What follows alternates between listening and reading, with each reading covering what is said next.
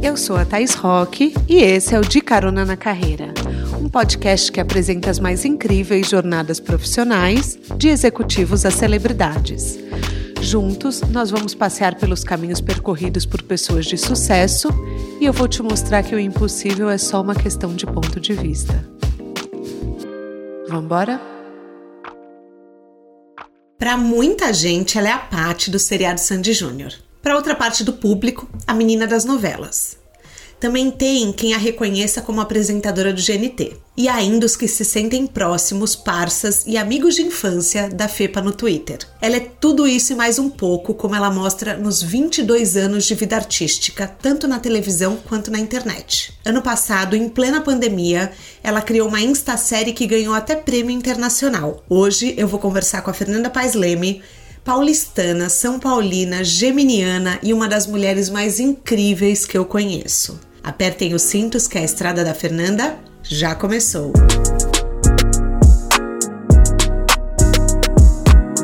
Amiga, seja bem-vinda ao De Carona na Carreira. Quer dar um oi pros Ai, nossos caroneiros?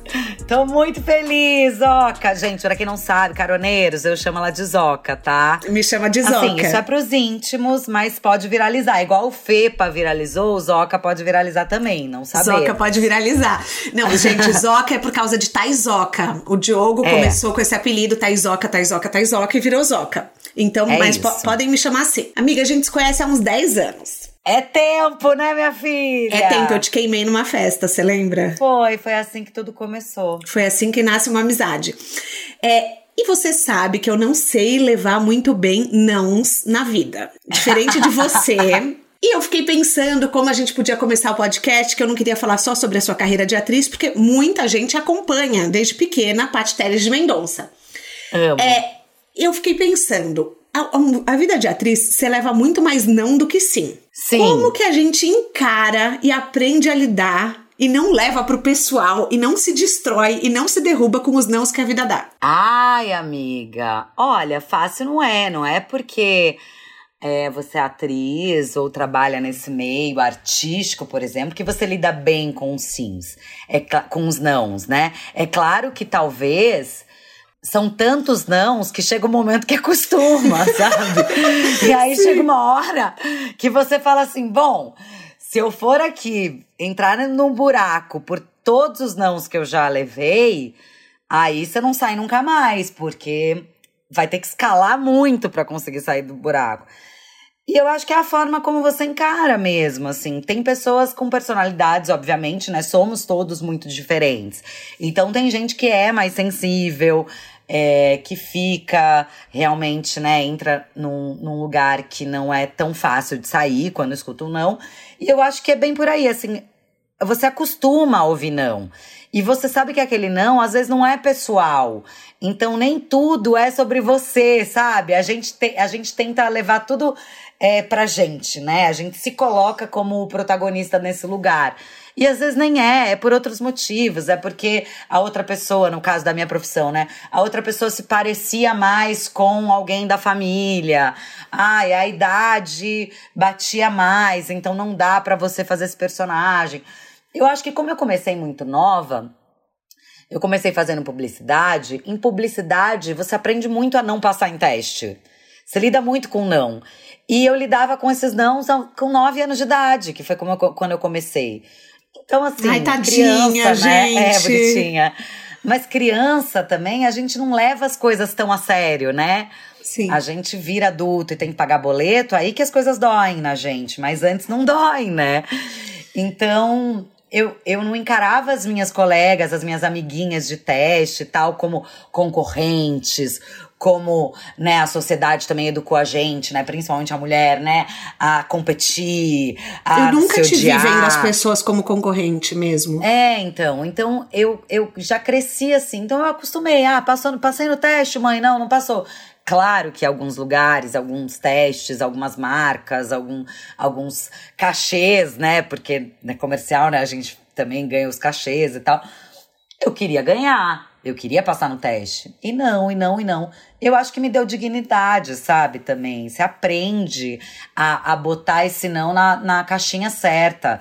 A não, não levar pro pessoal. Então eu acho que é isso, assim, né? Não é sempre sobre. Não é porque você falhou, é porque outra pessoa foi melhor. Eu acho que a forma como a gente olha é o que faz com que a gente fique é, leve com isso ou que a gente pese esse não, sabe? É, você sempre eu, eu foi preferi... segura assim? Amiga, lógico que não. Mas é, é que assim.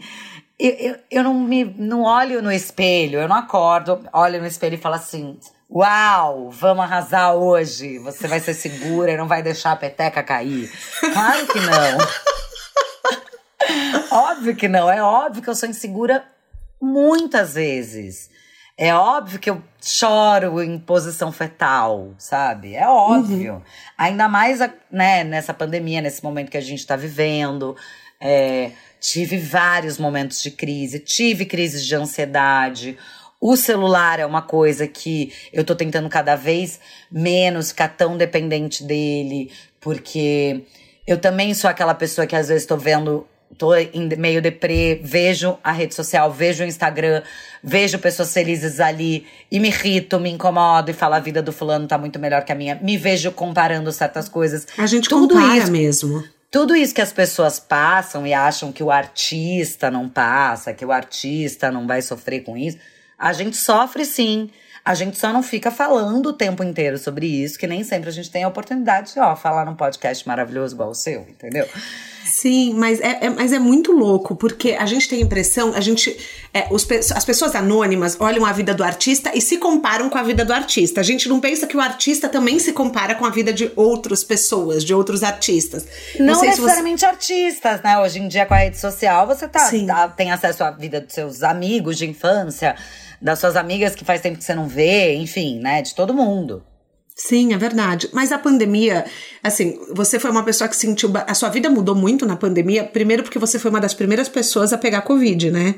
Então você Sim. ficou os 14 dias isolada. Foi, foi uma coisa que foi super não, difícil para você. eu acompanhei. Eu não tinha nem ainda o isolamento no Brasil quando eu peguei o Covid. Sim. Só depois que todo mundo teve que ficar isolado. Então, quando eu achava que eu ia uou, agora eu vou me recuperar e vou, vou poder encontrar as pessoas, aí, aí realmente deu o lockdown, né? E foi nessa fase que você e o Alê, seu irmão, criaram o Fake Life, que foi Sim. uma insta-série que ganhou vários prêmios internacionais, assim, eu fiquei chocada porque ganhou vários real, assim, caroneiros, vários.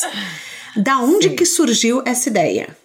Então, na verdade, assim, é, foi como você disse, né? Eu peguei o Covid ali, paciente 03 do Covid, muito cedo, né? Não, é, não era isso, mas foi. Eu peguei dia 11 de março, que né, o meu teste veio, veio positivo, de 2020. Então eu cumpri né, meu isolamento. Logo depois, o Brasil estava em lockdown. Eu demorei mais um tempo do, do tempo necessário para o Covid, né? Que eram 14 dias é, para voltar para São Paulo. A minha avó ainda estava viva, ela estava doente, então eu tava, tinha muito medo de vir para casa da minha mãe é, e passar e transmitir. A gente sabia muito pouco da doença ainda, né? Ainda estava tudo muito no começo. Então eu fiquei praticamente uns 22 dias em casa, sozinha, sem ninguém, até eu conseguir fazer um teste pra daí realmente ver que esse teste deu negativo e voltar para São Paulo para ver minha família. Peguei o carro, porque nem aeroportos, os aeroportos estavam funcionando nessa época. Peguei meu carro, a estrada e vim. Quando eu voltei para São Paulo, eu me senti muito bem. Eu me senti, por mais que a gente, né, tava nesse momento triste, pandêmico, isolados, tudo que eu precisava era estar perto da minha família. Porque os valores também, né, deram uma. mudaram, assim. Eu fiquei muito. Eu tive que ficar longe, eu tive medo, por mais que eu não tivesse os sintomas fortes. Eu tive um medo de tipo, caramba, será que vai acontecer alguma coisa comigo? As imagens que a gente via, as notícias que a gente via da Itália, né, da Europa, estavam bem assustadoras. Então, eu falei, eu já estava pensando em mudar do Rio de Janeiro para São Paulo. Eu tinha uma dúvida se eu mudava da Barra, que era onde eu morava, para a Zona Sul. E eu fui, como muitas mudanças, né? A gente tem os medos, né, de mudar sempre em tudo na vida. Eu tinha medo, eu postergava, eu, ai, não sei se eu vou pra Zona Sul, ai, não sei se eu caso se eu compro uma bicicleta, sabe? Uhum. E eu fui levando isso pra frente. E a nesse momento pandêmico, foi a resposta que eu precisava.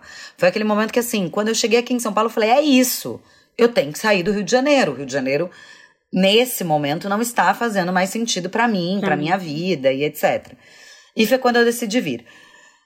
É, organizei tudo, fiquei aqui em São Paulo um tempo, voltei para o Rio para fazer minha mudança e vim para São Paulo. Quando eu estava nesse momento aqui em São Paulo, ainda de passagem, antes da minha mudança oficial, isso foi em março, abril, maio, maio, por aí, de 2020. Eu estava conversando com a Lei que estava vivendo um momento muito criativo na pandemia. Uhum. Eu não consegui, minha filha, ler um livro. Eu não Sim. conseguia focar, não conseguia nada. O meu irmão estava super proativo, fazendo curso online, editando vídeos, fazendo. Ele foi naquela é... turma que fez curso de pão, curso de cozinha, curso de não sei o quê. sei, sei super. Aqueles é. checks pandêmicos. Ele pandêmicos. não fez curso de culinária, ele focou muito mais na, no que é a profissão dele mesmo. Curso de roteiro, fazendo né, dinâmicas e edição e coisas com os outros amigos dele. Enfim, e eu via muitos artistas, principalmente apresentadores, fazendo lives, né? Que foi aquela surra de lives que uhum. tem até hoje fazendo lives, entrevistando pessoas e tal. E ao mesmo tempo que eu achava aquilo legal, porque, né, as pessoas estavam na fim de produzir, não queriam ficar paradas, legítimo e super justo. Mas eu não queria fazer aquilo, sabe? Eu tinha vontade de fazer alguma coisa, mas eu não queria mais do mesmo ali. E eu vi os atores, as atrizes, meio que não criando nada, assim, uhum. depois que veio também essa coisa do teatro online, né, que funcionou para algumas pessoas. E eu tava naquele momento bem geminiana. Um lado meu queria muito produzir, fazer alguma coisa. E o outro lado queria ficar deitada debaixo do edredom, sem fazer absolutamente nada, sem pensar, sem entregar, sem produzir, sem sei. ter que ser genial, sem ter que entregar alguma coisa. Ai, minha ah, lua em gêmeos, por que, que a gente é assim, né? É isso, a boa e velha dualidade que vai conviver Nossa, com a gente aí pro sim. resto da vida. Só que essa dualidade ela pode ser incrível, porque foi dessa dualidade que veio a ideia de Fake Live. Porque quando eu conversei com a Lê sobre a gente fazer um projeto juntos, até porque não tinha nem como a gente fazer com outras pessoas, porque a gente estava vivendo um isolamento e ele é minha família, a gente estava isolado juntos. Uhum. É, qualquer outra ajuda tinha que ser remota. Aí eu falei, Ale, vamos pensar em alguma coisa, mas eu não quero fazer live, não quero fazer isso, porque ah, essas lives estão muito fake, sabe? Então, muito, muita coisa, muita gente também. E aí, as coisas que vieram, né, criativas de fake live, elas foram surgindo de um papo com o meu irmão, quase que um, um brainstorm, assim, Sim. sem a gente saber que a gente tava fazendo isso, sabe? E assim que veio a ideia, a gente conversando, aí ele dormiu, no dia seguinte ele falou para mim, ah, ah, ah, Fê, eu pensei aqui, se a gente fizer uma, uma websérie, né, uma série pro celular... Uhum. Só que daí tem que ser vertical. Ai, aí eu, bom, e se ela se passar toda dentro do celular? E se for aquela coisa tipo, né, de, de linguagem do celular, como se a gente estivesse gravando a tela. Ah, mas como vai chamar? Mas que vamos contar a história de quem? Ué, dessa pessoa, dessa menina, dessa mulher que quer, uma quer fazer alguma coisa e outra não. Ah, fake, fake live. Enfim, surgiu a ideia da série. Depois o meu irmão aprimorou a série.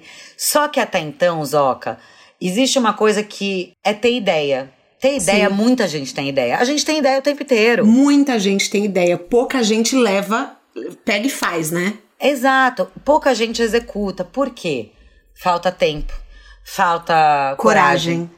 Falta, falta um monte de coisa. Eu digo que fake, fake live é uma filha da pandemia, porque se não fosse, provavelmente, nesse momento, ela não teria existido dessa forma como ela existiu. Sabe? Talvez eu demorasse mais para trabalhar com meu irmão, talvez esse match entre a gente, é, que foi uma convivência, entre aspas, forçada, óbvio, eu me dou super bem com meu irmão. Claro, tá, mas, mas eu sim. moro sozinha, eu morava em outro estado, sabe? Então veio muito por causa da pandemia.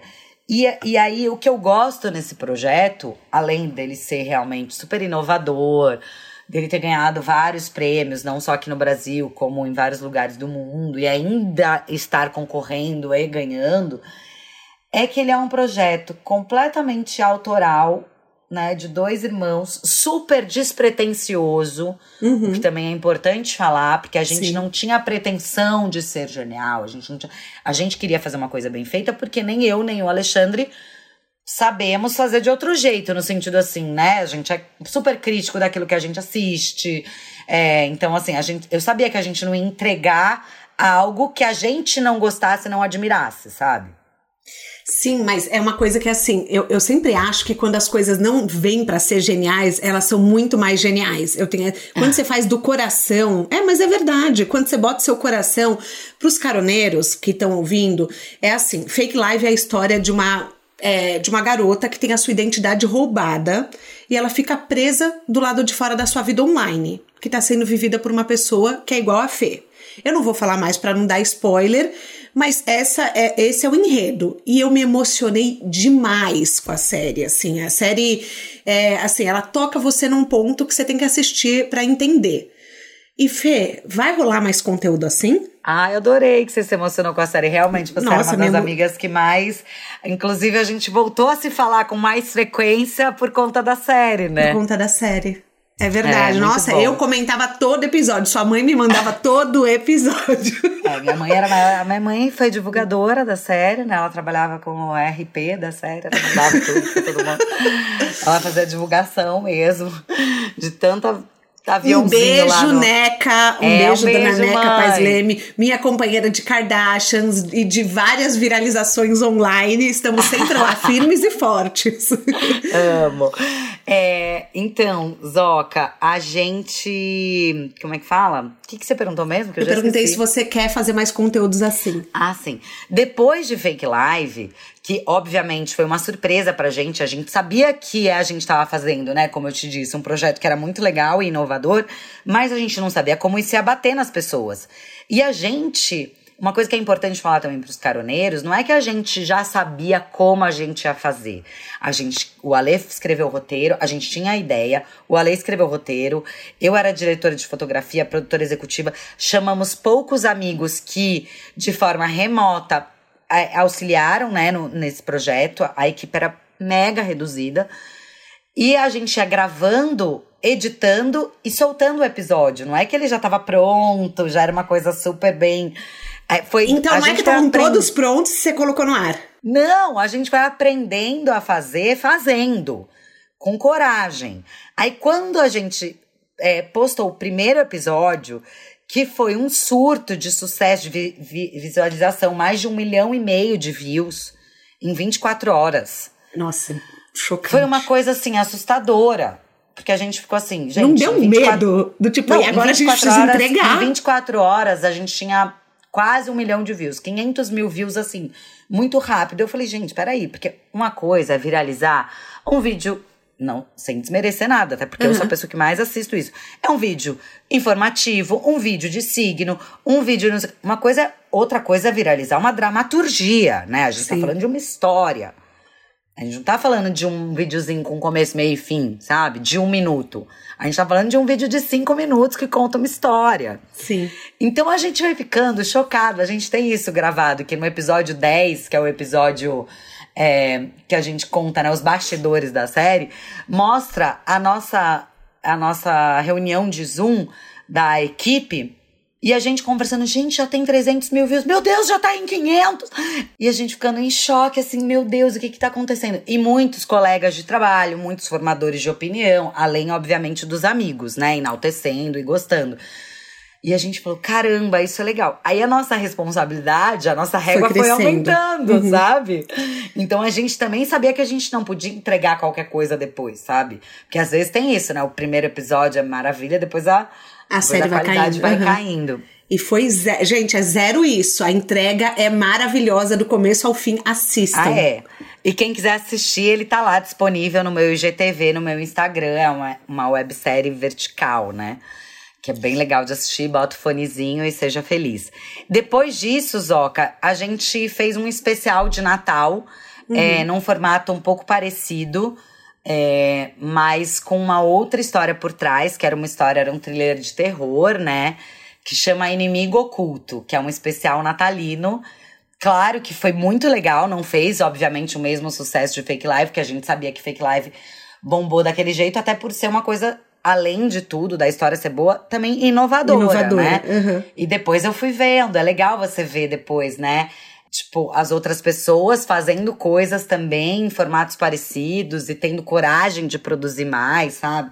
Eu mesma fiz um trabalho com a Renner depois, ah, onde eles usaram fake live como um exemplo. Então, assim, eu tava na reunião lá, é, com todas as pessoas e eles, o print da série, usando numa reunião seríssima, sabe? Eu, gente, olha onde a série chegou, que legal, né? Maravilhoso. Você vê que você virou referência mesmo, Sim. assim. Então, Inimigo Oculto também tá disponível no meu IGTV, é divertidíssimo, é, aborda mais o universo de game. Então, é uma menina que vai conhece um cara online e vai passar o Natal com a família dele. E a família dele costuma jogar um jogo online, que é aqueles joguinhos que você é de realidade aumentada. Então, ela foi feita de uma forma muito legal. Tem participação da Fernanda Rodrigues.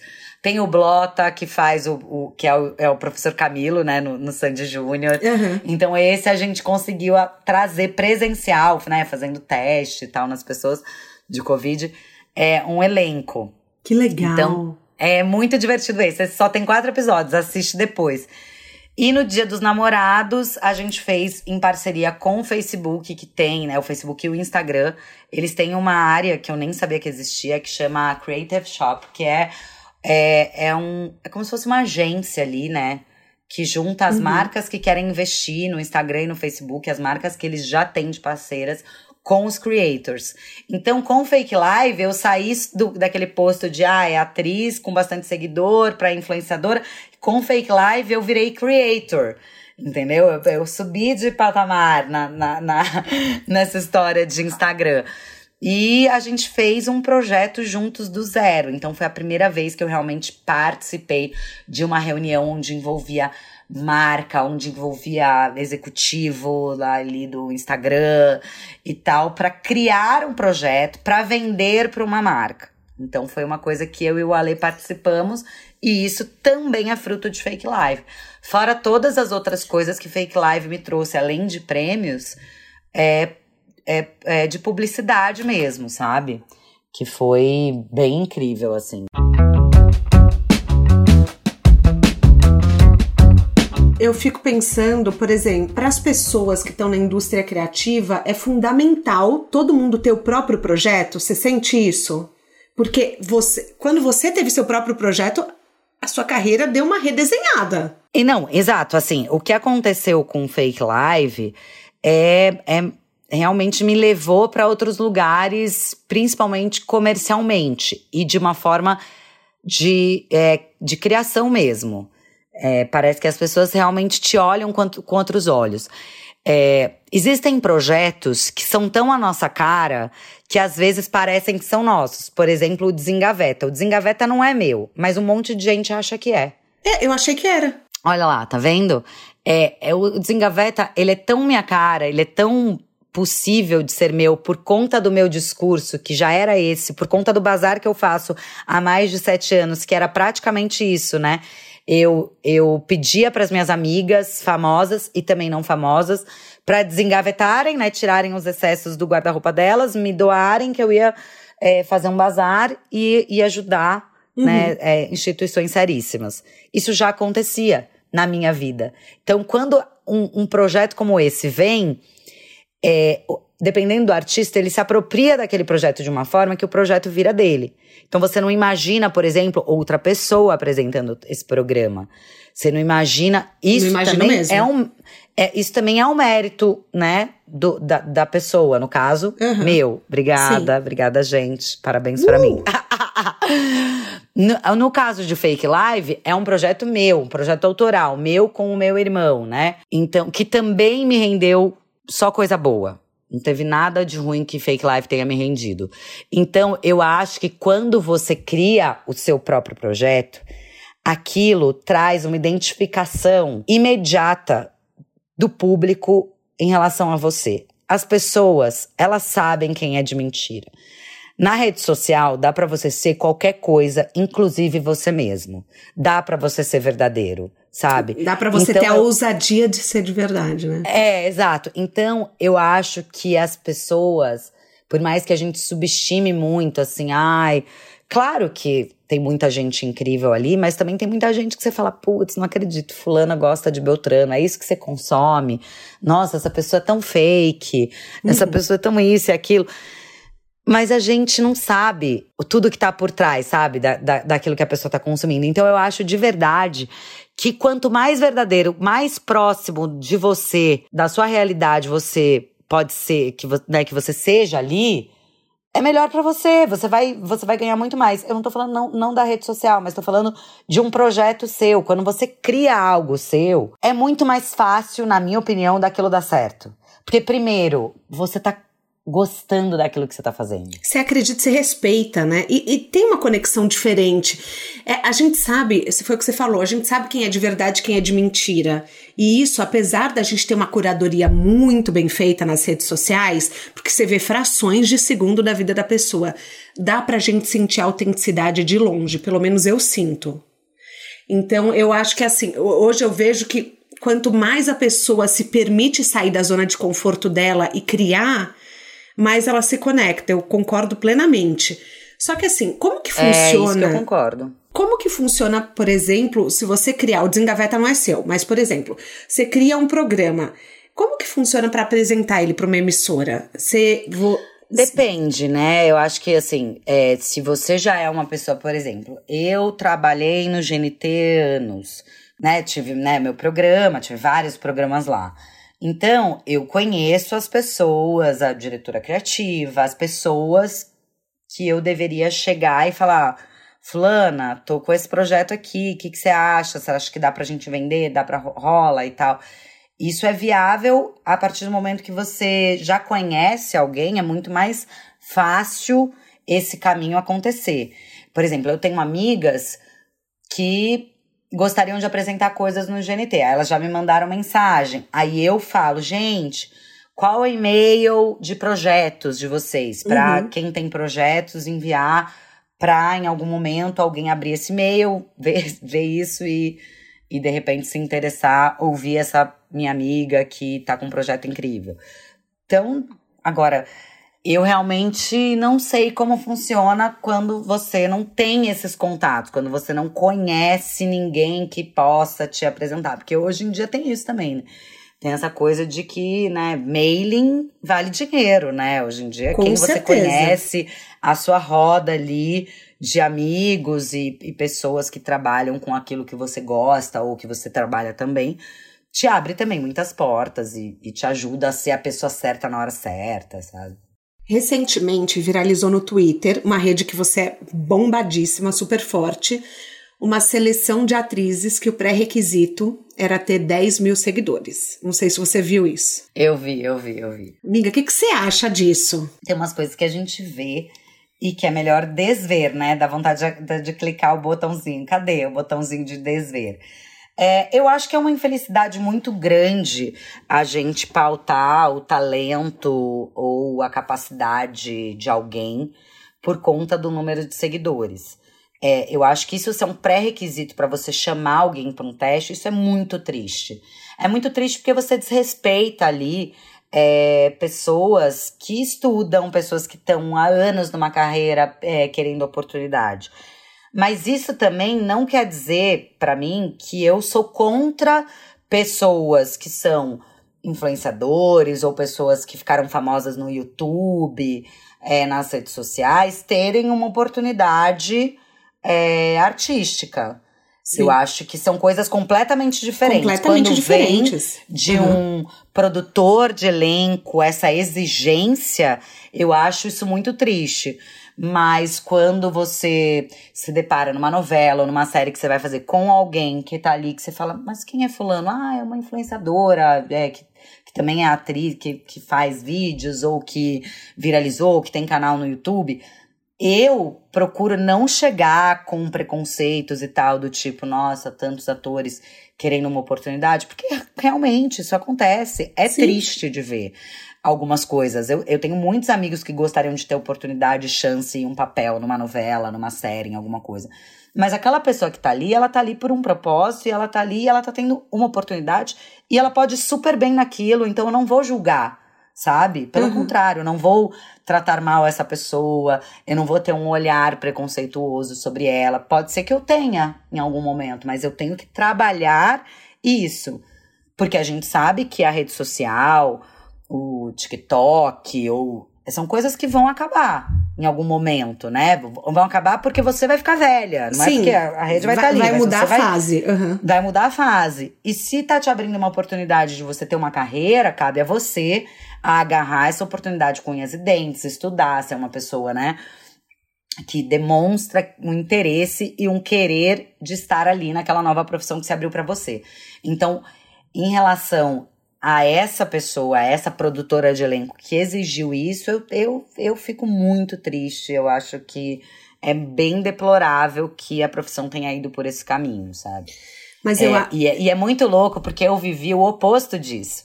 Porque quando eu era, né, comecei depois da parte do Sandy Júnior, que eu mudei para o Rio, que eu comecei a fazer novela, eu sempre fui uma pessoa. É, eu, aí depois veio o Twitter, eu tinha milhões de seguidores no Twitter é, Instagram, né? O começo de tudo isso, aí tinha aquela coisa de presença VIP e tal. Os produtores de elenco abominavam isso. Ah, é? Quanto mais o artista fosse discreto, não mostrasse a vida pessoal dele, mais os produtores e todo mundo queria trabalhar com essa pessoa. E eu sofri um, um, um, um, preconceitozinho, assim, né? Uma, uma coisa de. Tô chocada! Não, não posso falar a palavra preconceito, mas eu sofri é, por isso, assim, né? Olhares é, tortos em relação a isso. Ah, não, mas a Fernanda trabalha muito, ela faz muito jabá. Ai, não, ela tem, tem muito seguidor na rede social. Ai, não, ela aparece muito. Ah, não, ela tá em todas. Eu sofri por isso, eu recebi muitos nãos por causa disso na minha carreira. E aí eu ver esse jogo virar agora, é, é quase que um faz-me rir. Eu falo, não, não é possível. Tá, então Sim. beleza, então beleza. Eu tenho 4 milhões e 200 mil seguidores. Tá, então agora vocês vão me chamar para fazer papéis incríveis, para fazer coisas, né? Porque antes eu, eu ficava numa outra uhum. caixa. Então é muito louco você ver como a vida vai mudando, como as escolhas dessas mesmas pessoas que antes não me chamavam porque eu era muito famosa, muito. Uhum. mostrava muito a minha vida pessoal, Hoje te assim. querem. Hoje, não, então agora eu quero que eles me queiram. Então agora, e aí? Agora vamos fazer esse discurso ao encontro da prática.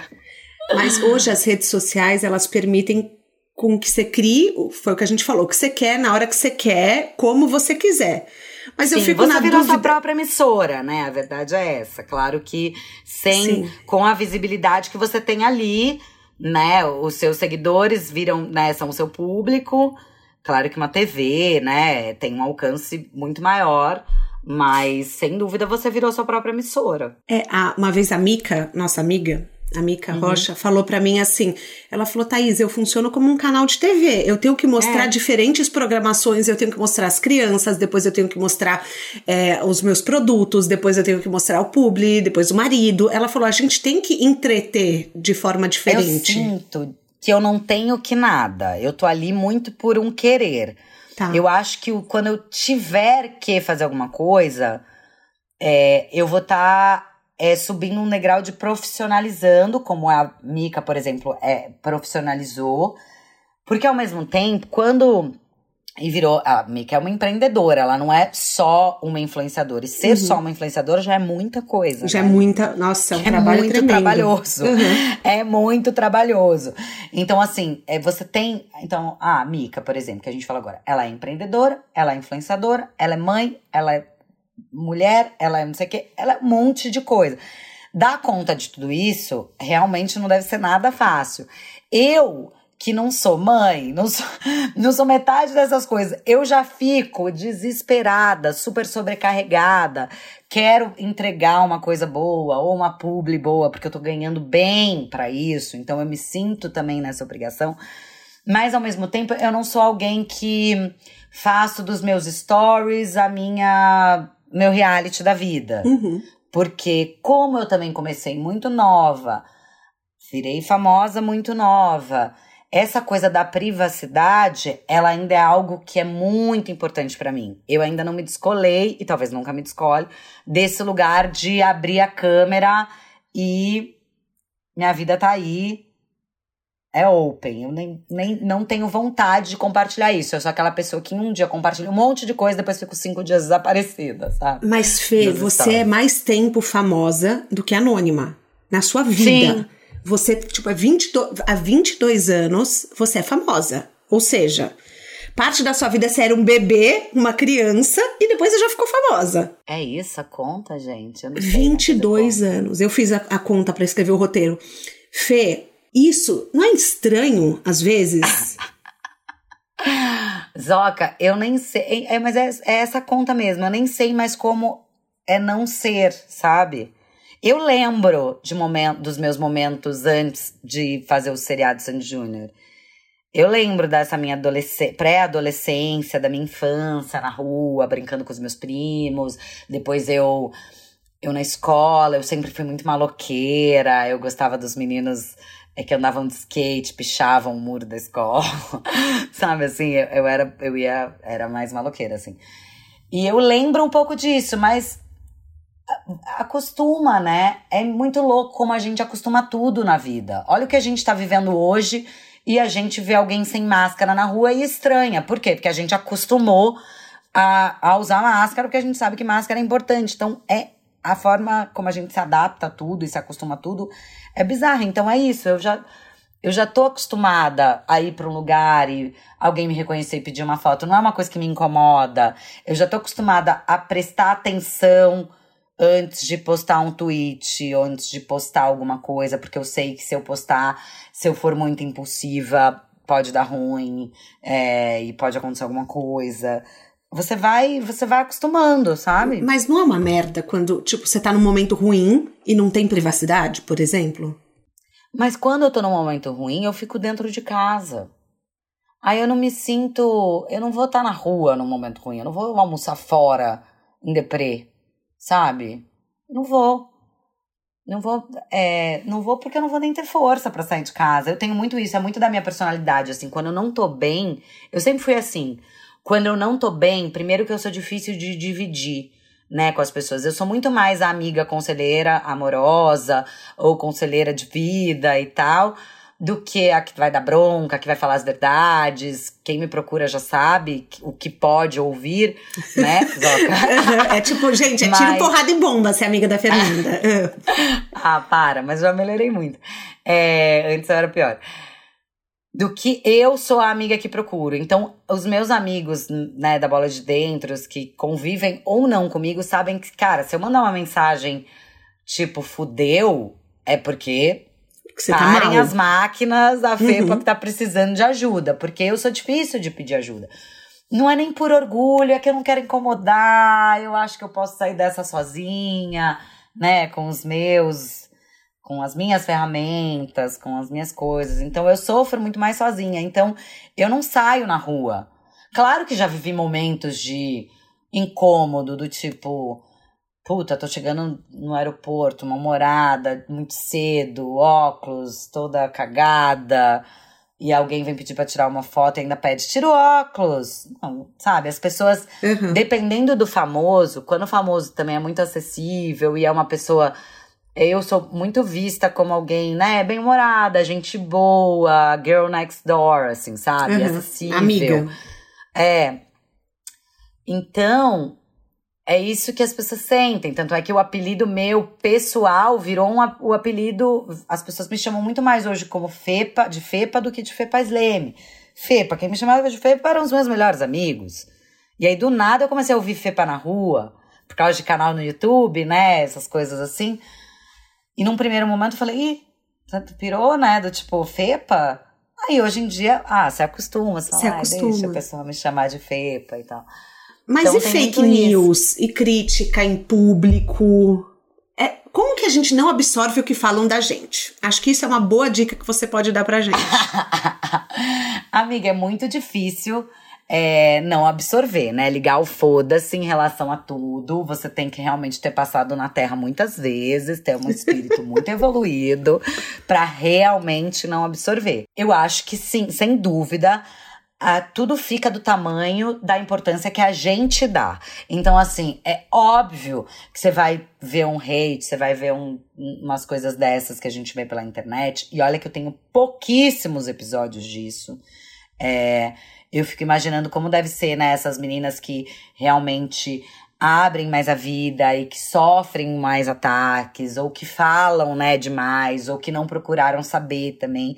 Eu me sinto uma pessoa que eu não tenho muito isso, porque eu, tem vários porquês. Porque eu não me exponho tanto, é um deles. E porque eu sou interessada.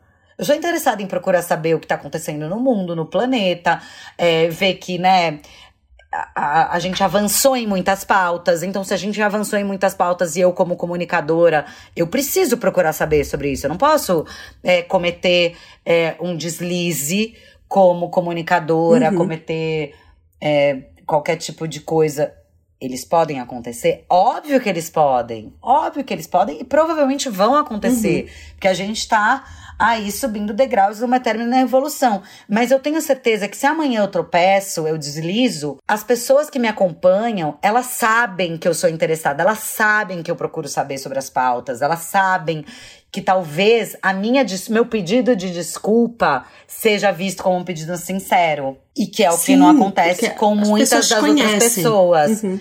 que não procuram saber e que vivem num fantástico mundo de rede social, e que vivem em Nárnia e que acham que o mundo é lindo e que a sua bolha é o que basta e que você pode falar e fazer o que você quiser. Não pode. Tem gente que você olha e você fala, pediu desculpa só por pedir. A gente Exato, sabe. você não uhum. acredita. Você não acredita. Sabe? Uhum. Então, é, então eu acho assim, eu quando eu recebo, né, alguma coisa, quando eu faço alguma coisa que eu faço, putz, errei e tal, eu não deixo aquilo me consumir. Eu procuro saber, eu vou estudar um pouquinho mais, eu vou procurar ver onde eu errei, o que eu podia fazer diferente. E eu sigo. É, a gente tem que entender também que a internet é uma terra de gente realmente sem rosto. São pessoas que muitas vezes estão ali, né, jogando a raiva e a insatisfação e a tristeza delas na vida na outra pessoa. Então, eu realmente, para essas pessoas, eu não dou importância alguma, elas não conseguem me atingir. Eu fico triste e se eu magoo pessoas que eu sei que gostam de mim, uhum. sabe?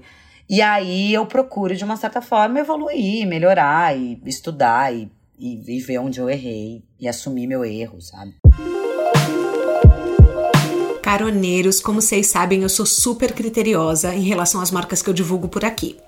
Por isso, quando a Nuvem Shop, maior plataforma de e-commerce da América Latina, me procurou, com o objetivo de apoiar empreendedores em início de jornada, eu pensei que seria perfeito com o trabalho que eu faço. Então, se você precisava de um sinal para abrir sua primeira loja online, a oportunidade é essa.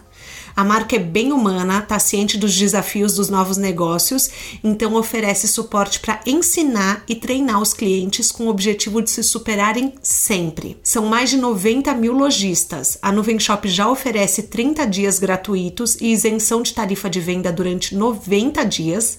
E para você, meu amado caroneiro, ela oferece um adicional de 25% de desconto na primeira mensalidade da loja virtual crie a sua loja, depois compartilhe na nossa comunidade do Telegram. O link exclusivo dessa promoção está no descritivo do episódio e é a forma de você acessar o desconto. Mostre ao mundo que você é capaz e crie a sua loja online na Nuvem Shop.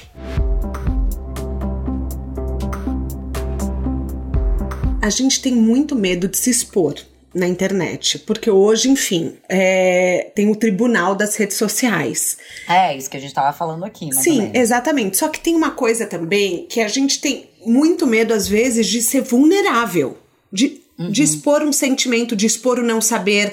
Existe o medo do ridículo porque as pessoas têm, se levam muito a sério também. Tem isso, às vezes a pessoa não quer, ela não quer mostrar um não saber porque ela fala, ah, eu, eu tenho medo.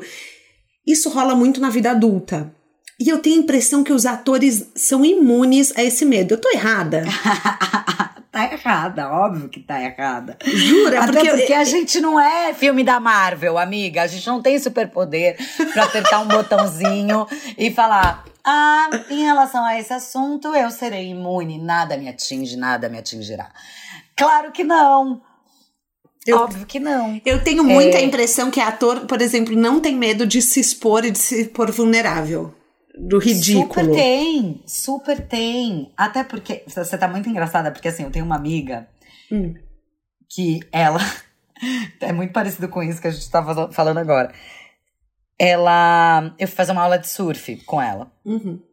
E a aula de surf foi filmada. E eu tava lá e a gente vendo os vídeos. Ela, Gente, olha a Fernanda, é muito atriz, né? Olha como ela surfa bem. Como se uma coisa tivesse a ver com a outra. Eu olhei pra ela e fiz, amiga, assim, é. Não, mas olha a sua cara, olha aí a sua cara. Aí outra, outra vez também, a gente foi, eu fui fazer um outro que esporte, futevôlei. Aí ela assim, olha lá, é muito atriz. Você, mas o que, que tem a ver eu ser atriz e eu ir bem num esporte, ou eu não ir bem, ou eu. Sabe? Sim. Ela tá roxa rindo, gente. Vocês estão vendo Eu tô muito aqui, roxa tô rindo. Gente. Então é um pouco sobre isso. É esse lugar aí. Que tá, viajei, entendi, agora. entendi. Viajou. É claro que a gente tem medos, inseguranças, é, sabe, mostrar essa a vulnerabilidade não é uma coisa fácil, não é, não tem a ver com profissão. É porque o ator tem, tem aquela coisa de que é desconstruído, entendeu? Mas ser desconstruído também não, não quer dizer isso, assim, a gente pode ser desconstruído em várias questões na vida, mas não querer demonstrar a vulnerabilidade, não querer demonstrar que a gente tá que a gente tá mal, que a gente tá isso e aquilo. É claro que tem é, a gente, talvez o artista, ele tenha mais ferramentas internas, porque, né, quando você trabalha fazendo, né, vivendo outras pessoas, outras personagens, é, eu, pelo menos, sou muito interessada em psicologia, interessada em entender o ser humano, é, em olhar para dentro, entender os meus sentimentos primeiro, para depois ir buscar né, no outro, em me aceitar, em gostar da minha companhia. Então, esse aprofundamento faz com que seja mais fácil, talvez, para mim, ter ferramentas e entender também o quanto é importante a gente se mostrar vulnerável, que é na vulnerabilidade que, que as coisas boas podem aparecer, que a transformação aparece. Então, isso é coisas de acessar lugares, mas isso uhum. não quer uhum. dizer que por eu ser atriz ou, né? A gente fala muito aqui sobre mudança de carreira. E apesar uhum. de você sempre ser atriz, tem uma parte do seu universo que faz essa readaptação a cada novela. O tempo inteiro. Então, assim, é uma adaptabilidade maior à mudança.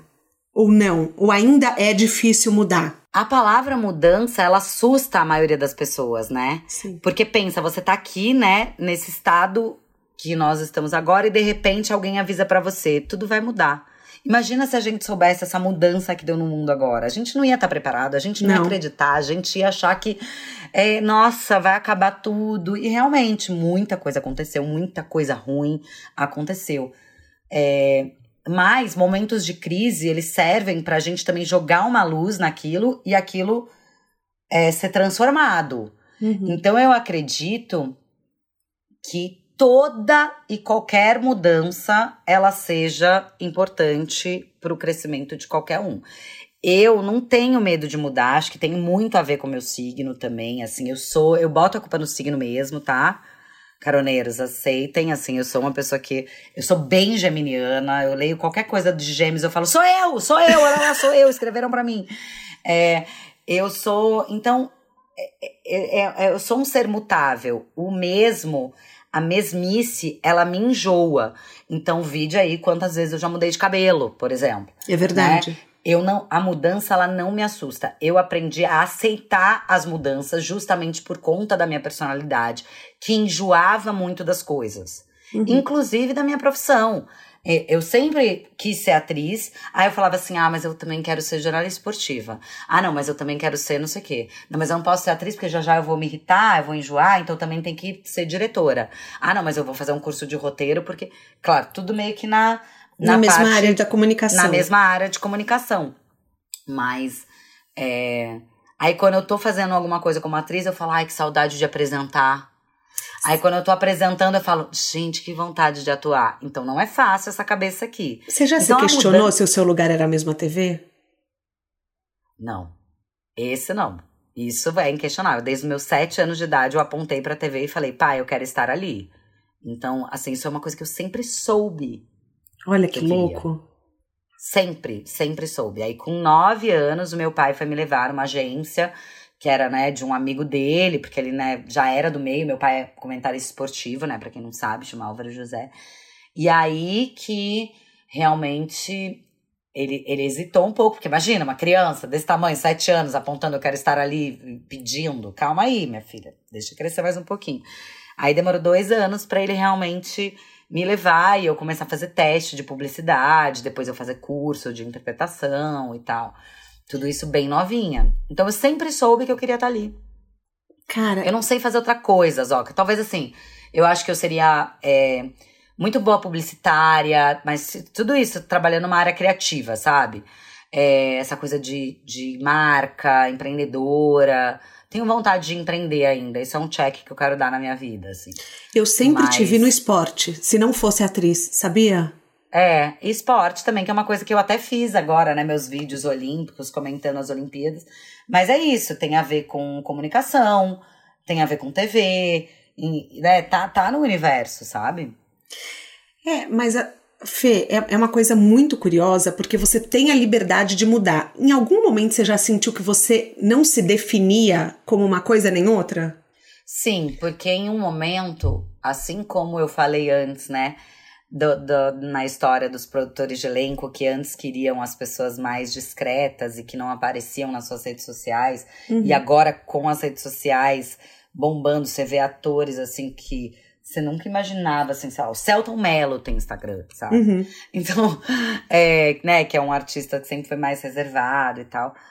É, existia, teve um momento que foi exatamente o momento que eu tive uma oportunidade na Globo, né, naquele programa Superstar como apresentadora, que foi quando eu virei, me tornei, abri esse lugar também, né, esse leque, né, de não ser só atriz, mas também ser apresentadora. E aí depois dessa experiência, minha carreira como apresentadora deslanchou muito mais. É, era muito pedido para mim escolher entre atuar e apresentar.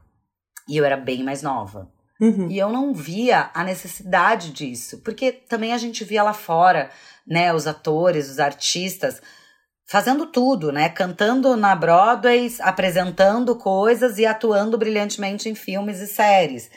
Então eu falava, gente, por que, que tem que me colocar numa caixa? Eu não sou uma pessoa de uma caixa só. E nem Sim. quero ser. Por que, que eu tenho que escolher? Eu sofri muito assim nesse momento. Inclusive, me prejudicou o fato de eu não escolher é, naquele momento e trabalhando com as pessoas que eu estava trabalhando na época que foram bem incisivos, assim, de, de eu ter que decidir que era melhor para mim decidir. E eu entendo hoje em dia também. Você entende? Entendo, eu entendo. É, assim como eu vejo hoje, por exemplo, que isso não acontece mais. Você vê a própria Thais Araújo, ela apresenta, ela é jurada, ela faz novela, ela faz tudo. Ela é atriz, ela segue sendo atriz, ela faz série. Uhum. E apresenta programa. Então, tipo, ninguém pediu para ela escolher ser uma coisa ou outra, sabe? Sim. Eu entendo a importância de uma definição, mas eu não acho que ela seja necessária. Quando você se mostra também que você pode e gosta e também é bom na, nas outras coisas que você faz. Se alguém chega para você e fala assim, cara, foca no apresentar, porque assim, você é muito ruim atuando. Tipo, você mesmo tem também essa, esse discernimento, né? Do tipo assim, caraca, eu não nasci pra isso. Que bom, me deram essa oportunidade, brilhei aqui, mas sou ruim. Então eu vou ali apresentar, quem apresentar, eu sou melhor. Eu hoje, se eu tivesse que escolher hoje, hoje, tá? Se você falasse assim, hoje. assim, hoje, você uhum. tem que escolher, eu escolheria ser apresentadora.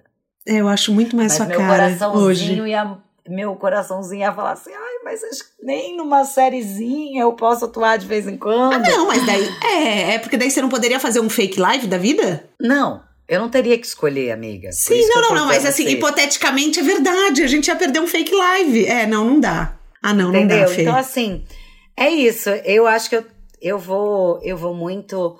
Na época, é, quando eu saí da Globo, né? A uhum. porta, uma porta se fechou para mim, mas eu fui escancarando janelas, amor. Eu falei, ah, é? Não, mas eu não vou parar por aqui, né? Óbvio que a vida, a vida segue pós pós você ter um contrato longo como emissora, inclusive na própria emissora, porque eu voltei a fazer coisas lá.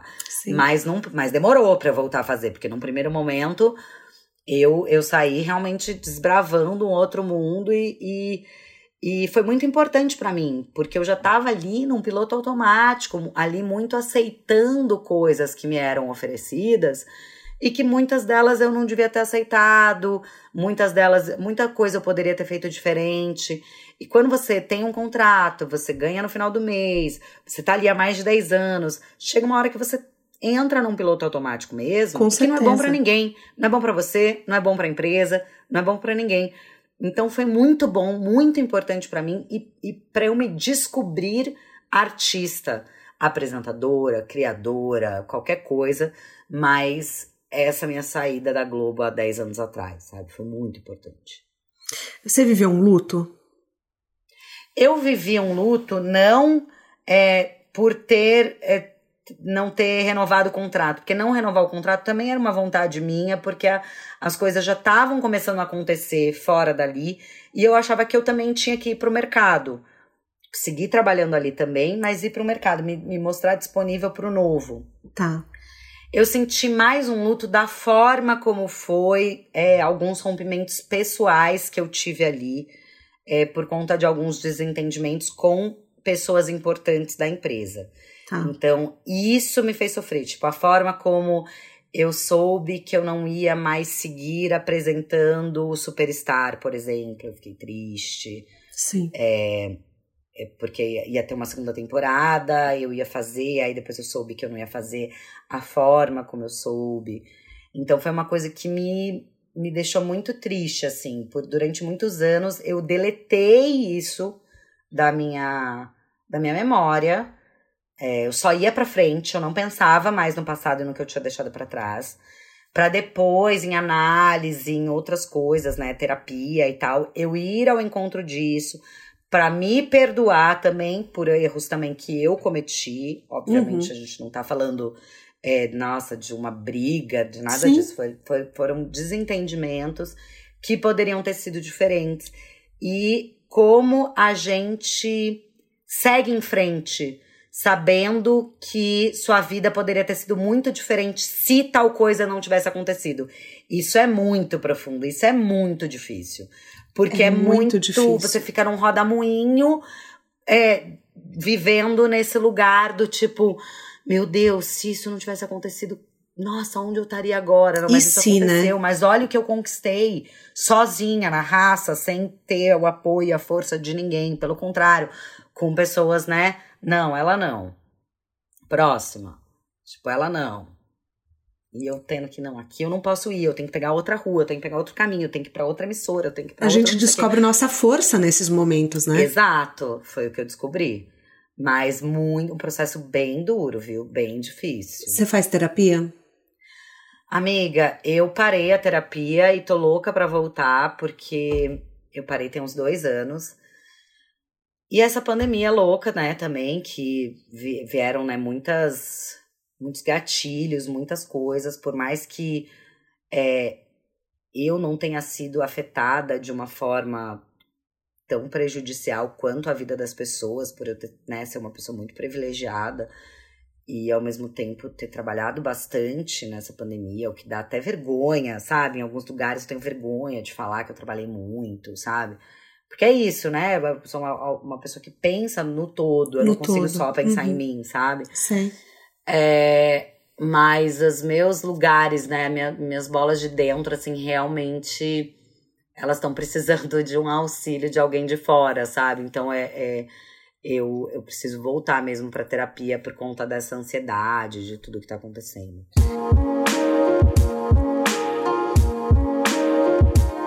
Fê, uma pergunta que eu sempre faço aqui. O que, que é sucesso pra você? Hoje, pra mim, é ter tempo. Isso é sinônimo de sucesso pra mim. Ter tempo pra eu ver as minhas amigas, minha família, minhas pessoas. Nossa, que sucesso. Mas, ao mesmo tempo, eu acho que tem muito mais a ver com pequenas coisas, sabe? Com pequenas. Assim como o tempo, né? O tempo é uma pequena coisa, talvez. Mas tem muito mais a ver com pequenas conquistas pra mim, assim, o sucesso. Eu não me olho no espelho e falo, nossa, eu sou uma pessoa de sucesso. Mas ao mesmo tempo eu também não consigo não dizer que eu não sou. Mas você Eu é uma muito- pessoa de sucesso. É, então, mas eu sou muito modesta com isso. Porque eu acho que o, o- em, em relação ao sucesso, em relação ao que você quer ser, ao que você almeja, ao que você é, quer conquistar, sabe? Eu acho que ai, é muito de cada um. Eu fico com. Eu fico sem graça, assim, sabe? De, de falar sobre o meu sucesso. Eu não, eu não sei. Eu acho que eu, eu precisava ter mais, ser mais Anitta, sabe? Em alguns momentos. Precisa tipo, agradecer obrigada, a mim eu mesma. agradeço a mim, exato. eu agradeço a mim. Eu penso, penso nisso, assim.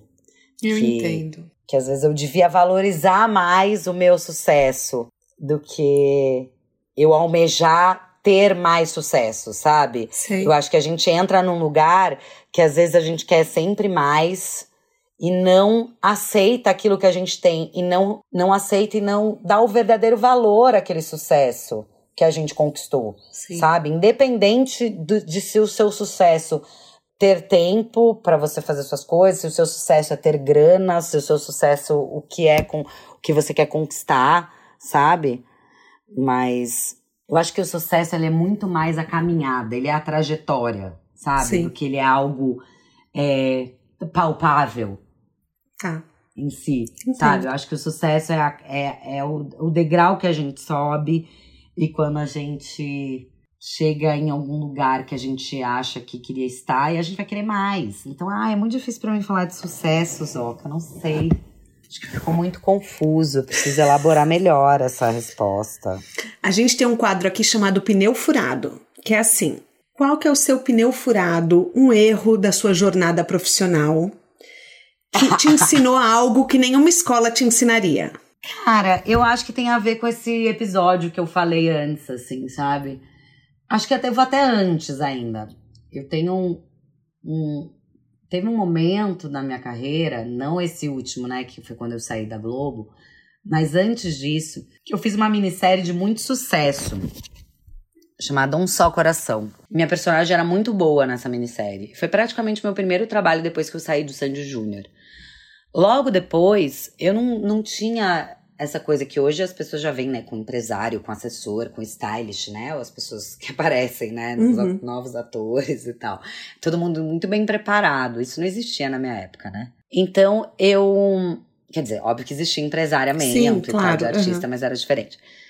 Eu fui chamada depois dessa minissérie para fazer uma participação numa novela que já estava em andamento. Eu já tinha feito teste para essa novela para um papel bom, não tinha passado, outra atriz passou. E depois, no meio do caminho, me chamaram para participar dessa, dessa novela, Uhum. para fazer uma participaçãozinha. E eu topei. Depois disso, eu fui entendendo que eu não tinha que ter topado aquilo, sabe? Que essas escolhas, algumas escolhas que a gente toma, elas definem muito o caminho que a gente vai seguir depois.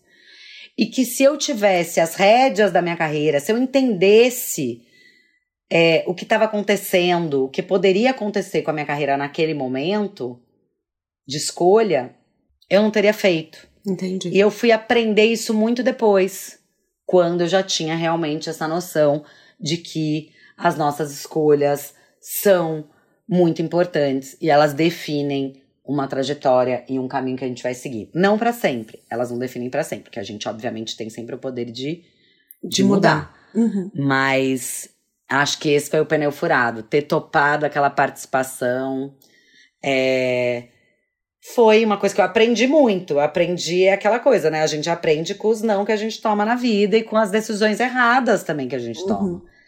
Justamente pra gente não fazer elas de novo. Na sua mala de viagem, eu queria dica de um livro, um filme, ou um documentário, um TED Talk. Ai, que... livro, eu vou falar de livro. Vamos. É, ele não é um livro bom pra levar na mala de viagem porque ele é muito grande.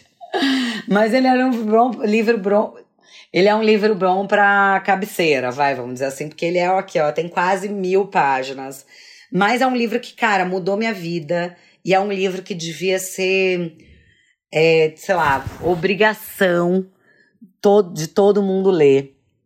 É, é um livro que ele conta a verdadeira história do Brasil, sabe? Uhum. É aquela história do Brasil que a gente não aprende na escola, que não contam pra gente, que chama Um Defeito de Cor, é, da Ana Maria Gonçalves. É um livro que enfim, você entra na jornada da personagem principal desde quando ela é muito criança até ela velha. E ela vem da África, é, vem para o Brasil, vem para Salvador, e você vê, conhece descobre um Brasil que a gente não aprende mesmo nos livros de escola. A história dela é triste, a história dela é linda, a história dela é forte. É um livro que te arrebata, é um livro que você tem vergonha, principalmente se você for branco. É, é um livro que te incomoda, é um livro que você aprende e que todo mundo devia ler e passar por essa experiência para saber realmente enxergar o outro, para saber é, qual é a verdadeira história do país que a gente vive. Ana Maria é genial, esse livro é uma obra-prima e que transforma vidas mesmo. Muito bom. A gente chega ao fim da nossa ah! carona. Ai, Fê, tô tão feliz que eu pude dividir um pouco da Fê que eu conheço com o mundo. Muito, Ai, muito, amiga, muito obrigada. Também. Você é muito pé no chão e eu queria te trazer justamente por causa disso, porque eu acho que as pessoas não têm ideia, as pessoas que não te conhecem, é, do quão simples é a sua vida, do quão simples você é, prática, é, bocuda, fala mesmo, briga mesmo com as amigas. O quanto é, você, você é de verdade, o quanto as coisas com você são bem claras. Quem, assim, a gente sabe quando você tá feliz, a gente sabe quando você tá triste. Você é muito transparente. Isso é uma paz de estar ao seu lado, porque nunca tem um jogo duplo. A gente sempre sabe o que você tá pensando. Então, assim, é, eu, eu já te falei várias vezes que você foi responsável por várias porradas que eu já tomei na vida. E eu sou muito grata disso, porque. Ai, amiga, perdão. Não, mas. Não Aquela que espera, né, o podcast dela pra falar, eu tô aqui pra pedir desculpa. Pra pedir perdão. Não, pra mas é, perdão. eu acho que é, é muito bom estar tá ao seu lado por conta disso. E eu queria dividir com as pessoas um pouco da sua, assim, da sua transparência com o mundo. Muito, muito, muito obrigada. Amiga, eu que agradeço ter pegado carona aqui com você e com todos esses caroneiros maravilhosos. É, tenho muito orgulho é, de, independente de, do tempo e distância, a gente é, poder se falar assim mais, durante uma hora, como se a gente tivesse né, se encontrado ontem, como a gente, quando, como a gente se falasse todos os dias e passar um pouco, né, da, daquilo que eu vivo aprendendo. Acho que a gente não é. A gente não sabe de nada desse mundo. A vida tá sempre aí pra, pra dar uma rasteira na gente a qualquer momento, ou pra a gente pular num trampolim e ir para lá na frente também. Eu acho que não dá para controlar nada. O que dá pra gente ter é a certeza de quem a gente é de quem a gente quer ter à nossa volta, de quem a gente quer aprender junto. E você, sem dúvida, é uma dessas pessoas. Muito feliz de estar aqui. Obrigada pela oportunidade. Um beijo para todo mundo que está escutando. Muita gente, muita gente escutando, hein? Aê, Eu amo você, plays. Zoquinha. Conta comigo Eu sempre. Também. Sucesso. Eu também amo você. O De Carona na Carreira tem a consultoria de conteúdo do Álvaro Leme, a supervisão do José Newton Fonseca, a sonoplastia e edição do Felipe Dantas e a identidade visual do João Maganin. Todas as dicas que a gente abordou até aqui, elas estão na plataforma, no descritivo do episódio. E bora lá no Instagram falar mais sobre o papo de hoje. A gente volta na próxima semana com mais um De Carona na Carreira. Um beijo grande.